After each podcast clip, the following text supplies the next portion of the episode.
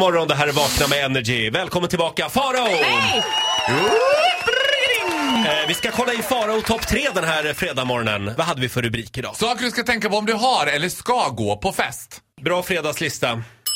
Plats nummer tre. Ja, här har vi det absolut värsta jag vet. Det är absolut, alltså du vet, det här har jag ingen respekt för överhuvudtaget. Oj. Och det är folk som kommer för sent.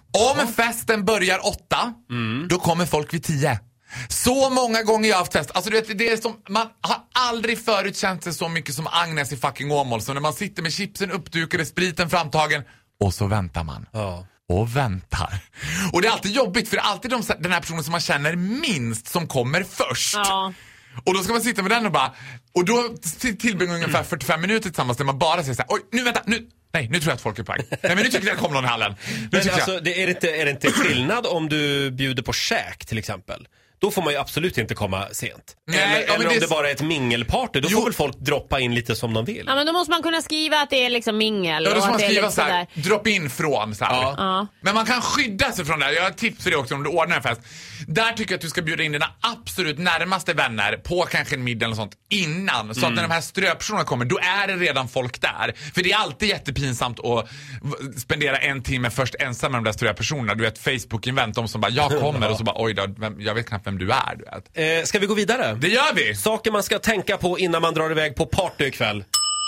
Hemma hos någon då. Plats nummer två. Det här gäller också om du ordnar en fest. Ja. Careful with the quiz games. Ja. Alla älskar quiz som ordnar festen. Men de som är på festen, då är, då är mitt tips här, känn in. För det är oftast den som håller i quizet som hellre vill ha quizet än de andra. Jag var ganska nyligen på en 30-årsfest här. Eh, där var det en kvinna som väldigt gärna ville ha quiz. Jaha. Stämningen på festen var inte särskilt quizig så att säga. Det var inte många som var så sugna på quiz. Varpå hon står ensam och försöker överrösta musiken. Men dela upp er i lag då! Vi ska ju göra quiz! Jag känner att eh, du, du, det här skulle kunna vara mina fester. Ja, För nej, jag har men vet du vad- Mm. några vänner som älskar att göra quiz och jag lyckas aldrig hindra dem. Men vet du vad, där är ju din eh, Melodifestivalen Quiz-Hitler som jag kallar din väninna där som älskar quiz. Ullis, ja. Ullis. Hon är ju bra för hon har liksom, det är ingen pardon. Hon är Ja, en lite fråga... långa frågesporter ibland. va? Ja, lite långa. Men hon frågar ju ingen så här, vill ni köra quiz? Utan hon bara, sätt dig! Sätt dig! Du, du, du, du, ni! Här är papper! Det är bra. Och, bara, Det är och sen bra. plötsligt är man mitt i ett quiz. Jo, hon Och- låter som en toppenmänniska. Ja, Hon är men det en är bra. underbar Ja, men person. grejen, är, du får inte ge folk någon betänketid. Nej, och det är bra alltså om man är rädd för den som håller i frågesporten. Ja, ja absolut. Det, hon måste ju komma in med en viss eh, auktoritet. Många är rädd för henne. Ja, men hon gjorde det, hon gjorde det bra. Liksom. vad Men, bra. men känn in frågesporterna och inga långdrag. Det ska vara snabba, roliga music quiz Ja. typ. Ska vi gå vidare? Det gör vi. Eh, vi har bara en plats kvar va? Ja, och det är plats nummer ett. Eh, saker man ska tänka på innan man drar iväg på fest ikväll. Plats nummer ett. En ganska vanligt förekommande fenomen kan ju vara om du får någonting. Låt säga så här, vi kan göra det som en realitygrej. Jag ger Titti någonting som hon känner, ja, just den här tejprullen kanske jag inte blir jätteglad för.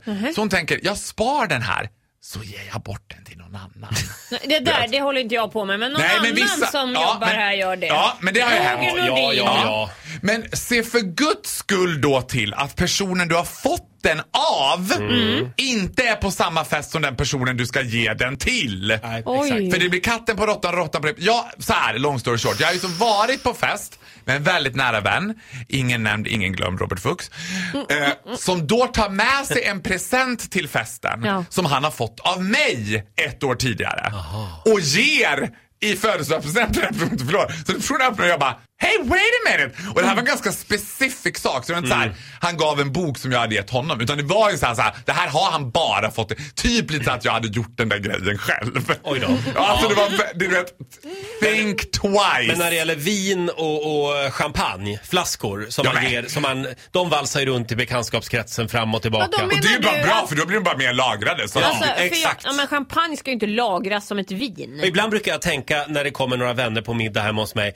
Tänk om denna champagneflaska kunde tala. Ja. Berätta vilka liksom... Vart har du varit? Vart har Vad har du du varit? sett? Vem har du Gud, det här tillhört? tycker jag är förskräckligt. Jag gör inte så här. Ja, men vad fan! Men Champagne Roger, som vet du vad du skulle, champagne. men Gud, Roger, vet du vad du skulle göra? Sätt en prick under champagneflaskan och så ser du om det dröjer så här ett eller två år tills du får tillbaka. Då kollar du under och det är samma prick. Då har den vandrat runt bland alla dina vänner. Ingen har öppnat den. Det är ju perfekt. Bra idé Farao. Mm. Det kan jag säga att jag faktiskt gjorde en gång på ett, på ett hotell i Arvika. Det var ingen som bodde på det hotellet, det var bara jag, men det var en dignande frukostbuffé. Den största frukostbuffén jag sett i ett hotells mannaminne. Mm. Då satt jag en liten prick på ett ägg. Ja. När jag kom tillbaka en månad efter, då var samma ägg kvar. Nej! Jag skojar inte. Jo, Nej, men du det skojar. var inte Nej, jag skojar faktiskt trevligt. inte. Det var inte trevligt. Det är ju, då är ju ägget dåligt. Ja, men herregud. Jag satt... Vad var det för hotell? Jag kan inte säga. Okej. Men det var i Arvika. Jag kan inte säga Scandic Arvika, men det var det. Men jag kan inte säga det i radio, Tack för jag tyckte så mycket om det Nu hotellet. räcker det Farao. Ja. Nu säger vi trevlig helg. Ja, men trevlig helg ni Hej då! också! Hej då!